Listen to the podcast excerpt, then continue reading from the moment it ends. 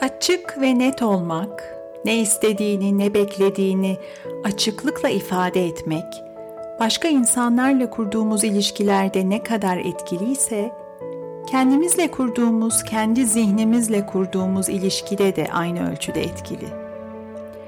Yönümüzü doğru tayin edebilmek için öncelikle nereye varmak istediğimizi belirlememiz gerekiyor. Açık ve net hedeflerle. Merhaba, ben Ahenk. Her bölümde psikoloji, edebiyat ve felsefenin rehberliğinde insan olmanın anlamını, hayatın anlamını ve mucizevi beynimizi keşfe çıkacağımız Mutlu Beyin podcast'ine hoş geldiniz. Tekrar merhaba. Büyük başarılarla ilgili, hatta başarılı insanlarla ilgili çoğu zaman önemli bir yanılgı taşıyoruz. Yanılgımız şu: önemli büyük başarıların büyük eylemler gerektirdiği inancı. Yani şöyle düşünüyoruz: bir hedefim var, etkili bir sonuç yaratmak istiyorum hayatımda. Ama bunu başarmak hiç kolay değil çünkü çok büyük adımlar atmam lazım. Hayatımı belki baştan değiştirmem lazım. Çok zor bir iş bu. Oysa çok büyük başarıları bile mümkün kılan küçük ve sürdürülebilir adımlar. Size kısa bir hikaye anlatacağım. Hikayenin kahramanı İngiltere Bisiklet Federasyonu'nun kaderini değiştiren kişi. Bisiklet hiç ilginizi çekmiyor olabilir. Hatta sporun hiçbir alanı ilginizi çekmiyor olabilir. Önemli değil. Bana güvenin. Bu hikayede faydalanabileceğiniz, doğrudan kendi hayatınıza uygulayabileceğiniz kritik bir bakış açısı var çünkü. Hikaye şöyle başlıyor. İngiltere'deki profesyonel bisikletçiler, yani Birleşik Krallık bisiklet takımı, 100 yılı aşkın süredir bir türlü aşamadıkları, içinden çıkamadıkları bir başarısızlığa, vasatlığa mahkum haldedirler. Ödülsüz, madalyasız, kayda değer tek bir başarının olmadığı 110 yıl geçmiştir. İngiliz sürücülerin o kadar kötü bir imajı vardır ki, Avrupa'daki bisiklet markaları ekipman vermek istemez onlara. Sanki bir lanet çökmüştür üstlerine. Federasyon 2003'te yeni bir direktör işe almaya karar verir ve Dave Brailsford adında bir koçu performans direktörü olarak takımın başına getirir. Yıllar içinde birçok antrenör gelip geçmiştir ama Brailsford'u öncekilerden farklı yapan bir şey vardır. Başarı felsefesi. Yaptığımız ne olursa olsun her şeyde küçük bir gelişme marjı arama felsefesidir bu. Bir başka deyişle amacınız ne olursa olsun, kitap yazmak, kilo vermek, para biriktirmek, bir internet sayfası kurmak, bir iş kurmak, bir konuda ödül kazanmak, o amaca ulaşmak için aklınıza gelebilecek, yapmanız gereken her şeyi kalem kalem belirleyin, her başlığı küçük, çok küçük parçalara ayırın ve sonra her parçayı azıcık, belki %1 oranında geliştirin. Bu azar azar biriken gelişme büyük bir sonuç yaratacak. Dave Brailsford bir bisiklet takımında yapılabilecek her şeyi en küçük ayrıntısına kadar sıralar. Gözden kaçabilecek alakasız görünen ayrıntıları bile plana dahil eder. Ve plandaki her maddeyi küçük ayarlamalarla nasıl bir adım daha geliştirebiliriz sorusuyla çıkar yola. Nelerdir bunlar? Mesela bisiklet koltuklarını olduğundan biraz daha rahat hale getirmek için yeni bir tasarım yaptırır. Sürüş sırasında ideal kas sıcaklığını sağlamak için giysilerin önceden ısıtılmasını ister. Sporculara en doğru giysileri seçmek için bir rüzgar tünelinde çeşitli kumaşları test ettirir. Bisikletçilerin kaslarını en hızlı şekilde iyileştirmek için en iyi kas jelini aramaya koyulur. Soğuk algınlığı riskini azaltmak için her sürücüye ellerini doğru şekilde yıkama dersi aldırır. En iyi gece uykusu için ideal yastık, ideal şilte arattırır ekibine. Hatta ne yapar biliyor musunuz? Bisikletleri muhafaza ettikleri tüm garajları, tüm alanları beyaza boyatır. bisikletlerin üzerinde birikip performansı düşürebilecek toz zerreciklerini görebilmek için. Bu küçük ayarlar, küçük dokunuşlar toplanır, bir araya gelir ve beklenenden çok daha hızlı bir şekilde önemli sonuçlar yaratır. Ödüller, madalyalar yağmaya başlar.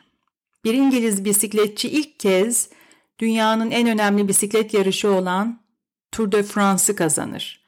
Hatta İngiliz takımı 6 yıl içinde 5 kez kazanır Tour de France'ı.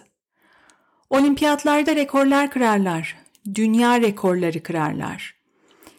İlk bakışta mütevazı farklar yaratabilecek gibi görünen bu küçük adımlar büyük şampiyonlukların yolunu açar. Nasıl olur değil mi? Küçük ayarlamalar, küçük adımlar nasıl birikerek bu kadar büyük başarılara dönüşür? Esas önemlisi, Dave Brailsford'un felsefesini, bu yaklaşımı biz kendi hayatlarımıza, kendi amaçlarımıza nasıl uygulayabiliriz?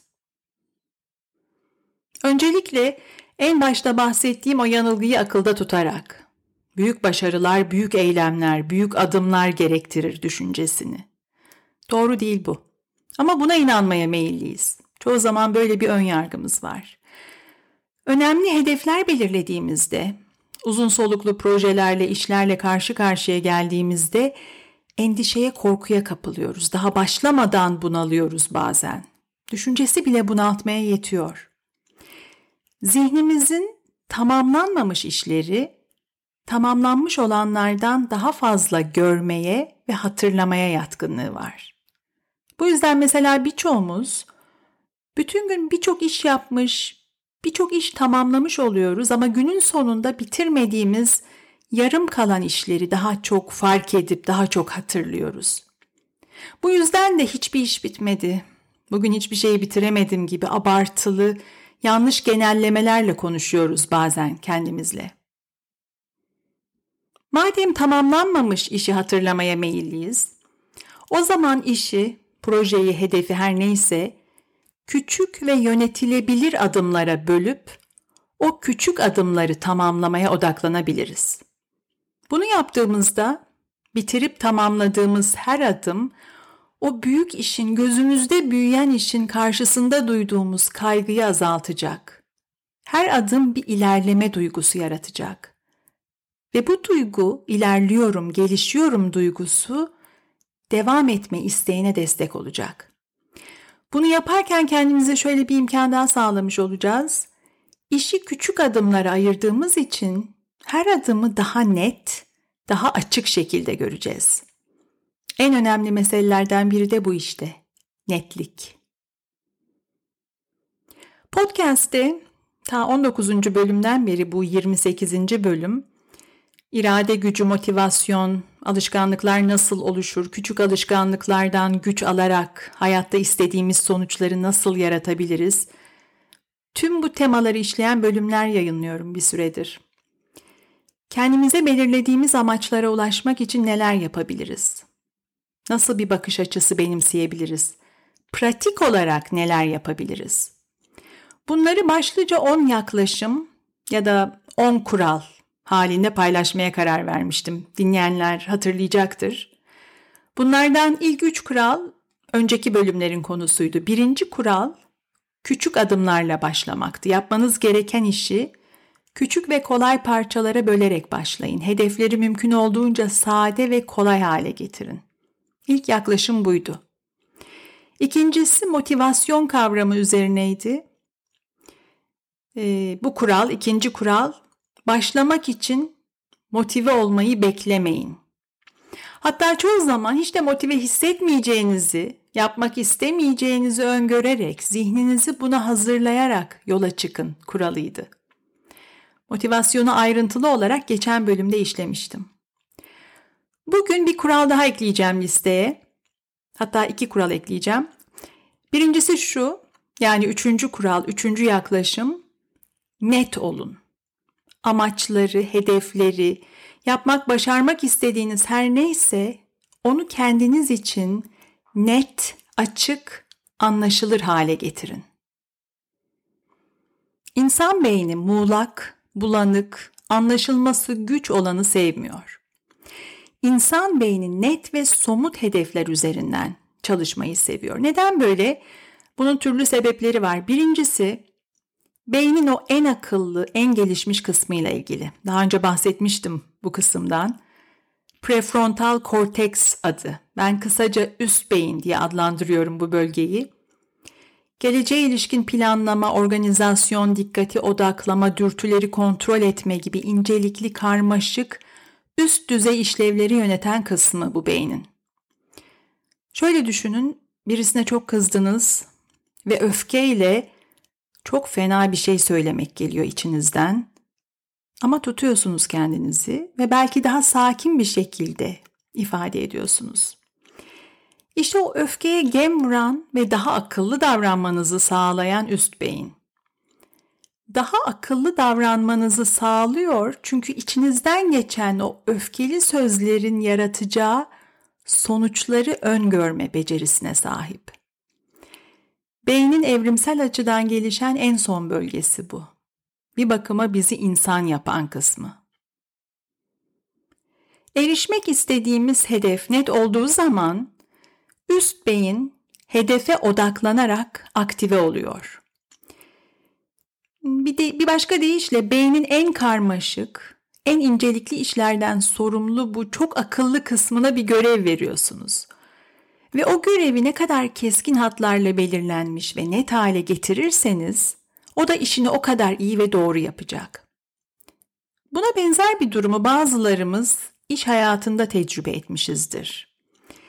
Bizden istenen iş açıklıkla tanımlanmadığında yönümüzü tayin etmek güçleşir. Mesela bunu sağlamakta zorlanan bazı yöneticilerle çalışmış olabilirsiniz. Sizden bir iş ister ama ne istediğini tam olarak ifade edemez. Beklentisi muğlak kaldığı için sonucu da değerlendirmekte zorlanır ve genellikle memnuniyetsizdir, bir türlü memnun olmaz. Açık ve net olmak, ne istediğini, ne beklediğini açıklıkla ifade etmek, başkalarıyla kurduğumuz ilişkilerde ne kadar etkiliyse, kendi zihnimizle kurduğumuz ilişkide de aynı ölçüde etkili. Kendimden ne bekliyorum? Neyi amaçlıyorum? Tam olarak nasıl bir sonuç yaratmak istiyorum? Mesela amacınız sağlıklı beslenmek. İyi beslenmediğinizi düşünüyorsunuz ve bunu değiştirmek istiyorsunuz. Sağlıklı beslenmek istiyorum, amacınız bu. Ne demek bu? Sağlıklı beslenmek tam olarak ne anlama geliyor? Bunu amaç olarak belirlediğimde neyi başarmak istiyorum? Somut olarak yaratmak istediğim sonuçlar neler? Çünkü sağlıklı beslenmenin herkes için doğru olan tek bir tanımı yok. Bazılarımız için daha fazla sebze tüketmek olabilir mesela. Bazılarımız için daha fazla protein almak. Kimisi için alkolü azaltmak olabilir. Kimisi için kafeini azaltmak. Sağlıklı beslenmenin hepimiz için tanımı farklı. Burada önemli olan bizim için somut karşılığı ne? Bunu net olarak tanımladığımızda ne yapmamız gerektiğini de net olarak göreceğiz. Daha çok sebze tüketmek istiyorum diyelim, yapmak istediğim bu. Ne kadar çok sebze? Her öğün en az bir porsiyon. Çok net bir amaç bu. Net olduğu için de bunu planlayabilirim. Bunu hayata geçirebilirim. Haftalık bir yemek planı hazırlayabilirim. Alışverişimi, hazırlığımı ona göre yaparım. Sebzeleri ne zaman ayıklayıp temizleyeceğim, ne pişireceğim, nasıl pişireceğim, tüm bunları planlayıp somut adımlarla hayata geçirebilirim. Çünkü şöyle bir gerçek var. Hayatta yaratmak istediğimiz her sonuç için eyleme geçmek zorundayız. Oturduğumuz yerde kara kara düşünerek ya da yalnızca hayal ederek bir şeyler yaratmak mümkün değil. Sonuç yaratmak için eyleme geçmemiz, harekete geçmemiz gerekiyor. Ve işte o eylemleri belirleyecek olan hedefi net olarak tanımlamak. Önemli olan bu. Bir yere ulaşmak için önce bir yön tayin etmek gerekiyor. Kısacası erişmek istediğimiz amacı kesin ve açık biçimde tanımladığımızda yönümüzü belirlemiş oluyoruz. Yönümüzü belirlediğimizde dikkatimizi odaklamak kolaylaşıyor. Net hedefler dikkate eğitmek için bir avantaj. Netliğin yarattığı yön duygusuyla bizi geciktirecek, oyalayacak, engelleyecek şeylere karşı dikkatimizle daha sağlam durabiliyoruz. Bir de şu var tabii, dikkatimiz kısıtlı. Dikkatimizin, zihinsel enerjimizin kısıtlı bir kapasitesi var. Bir spot ışığı gibi hayal ediyorum ben dikkati. O ışığı hangi yöne, nereye çevirirsek onu görüyoruz. O kısıtlı alanı görüyoruz. Bu yüzden yaratmak istediğimiz sonuçları ne kadar net hale getirirsek, bu sınırlı enerjiyi o kadar akıllı ve verimli bir şekilde kullanmış olacağız. Daha iyi kararlar almamızı sağlayacak bu. Çünkü karar almak, öncelikleri belirlemekle doğrudan bağlantılı. Netliğin yarattığı çok önemli bir başka fayda daha var. Net olmak, net amaçlar, açık ve somut hedefler belirlemek, sonuçları ölçülebilir hale getiriyor. Bunu yapmanın aslında basit bir yolu var. Kendimize soracağımız basit bir soruyla bunu yapmak mümkün. Soru şu: amacıma ulaştığımı nasıl bileceğim? Daha çok okumak istiyorum yerine mesela, her gün 20 sayfa kitap okuyacağım diye ölçülebilir bir hedef belirleyerek. Bir örnek bu. Her gün 20 sayfa çok net, çok açık bir hedef. Her gün 20 sayfa okuduğumda günün sonunda hedefime ulaştığımı biliyorum. Hedef net olduğu için ona ulaşmanın nasıl mümkün olacağını belirlemek de daha kolay. 20 sayfa okuyacağım. Peki 20 sayfa okumak için ne kadar zamana ihtiyacım var? Diyelim yarım saate. O yarım saati günün hangi dilimine yerleştireceğim? Bunu her gün yapabilmek için nasıl planlamalıyım? Nasıl daha kolay hale getirebilirim? Nasıl daha zevkli hale getirebilirim? Her gün 20 sayfa okumak gibi basit görünen bir amaç bile az çok bir strateji gerektiriyor çünkü. Ölçülebilir sonuçların sağladığı bir başka kazanç da şu: ilerlemeyi ölçülebilir hale getirmesi, daha görünür kılması. Ne kadar ilerlediğimizi de net olarak görüyoruz bu sayede. Her gün 20 sayfa okuyarak 10 günün sonunda mesela 200 sayfa okudum diyebileceğim. İlerlemeyi net olarak görmek bir başarı duygusu yaratacak, bir ödül duygusu yaratacak. Bu da devam etmeyi kolaylaştıracak. Bu ödül duygusuyla doğrudan bağlantılı olarak yeni bir yaklaşım, yeni bir kural daha ekleyeceğim şimdi. Ne istediğimizi, neyi başarmak istediğimizi net ve kesin ifadelerle tanımlamak. 3. kural buydu, net olun. Şimdi gelelim 4. kurala. Gerçekçi olun. Hayatımızda bir şeyleri değiştirmeye karar verdiğimizde o karar bir yenilik duygusu yaratıyor. Ve bu yenilik duygusuyla birlikte bir heyecan duyuyoruz. Hemen olsun, bir an önce değişsin, bir an önce değişeyim diye sabırsızlanıyoruz. Bu heyecan ve sabırsızlık gerçekçi hedefler belirlememize engel olabiliyor. Her gün 100 sayfa okuyacağım, her gün 2 saat yürüyeceğim, 10 saat çalışacağım, karbonhidratı, şekeri toptan kesiyorum, bir daha ağzıma koymayacağım. Zor ve gerçek dışı hedeflerin yükü altına giriyoruz. Oysa amaç bir alışkanlık kazanmaksa, o alışkanlıkla birlikte etkili ve sürdürülebilir bir sonuç yaratmaksa, alışkanlık haline getirmek istediğimiz davranışı uzun süre aksatmadan tekrarlayabilmek önemli. Daha önceki bölümlerde söylemiştim. Alışkanlık gücünü tekrardan alır. Tekrar edebilmek için, her gün yeniden yapabilmek için, kısacası yola devam edebilmek için bir başarı ve ödül duygusuna ihtiyacımız var.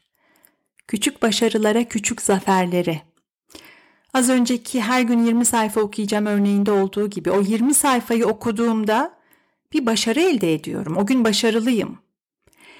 Heyecana kapılıp bir heves her gün 100 sayfa okuyacağım diye yola çıktığımdaysa bunu gerçekleştirme ihtimalim ne? Ne kadar gerçekçi, ne kadar sürdürülebilir bir hedef bu. Devamını getiremediğim zaman başarısız hissedeceğim ve başarısız hissettikçe devamını getirmek zorlaşacak. Gerçek dışı hedefler hayatımızda bir kısır döngü yaratıyor.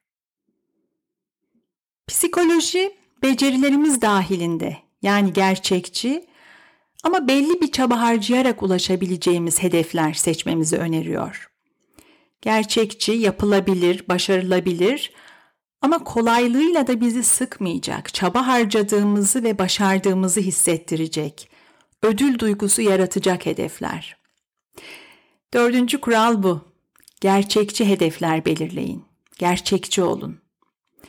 Kısacası iyi alışkanlıklar oluşturmak için, istediğiniz sonuçlara ulaşmak için beynin ödül sisteminden faydalanın.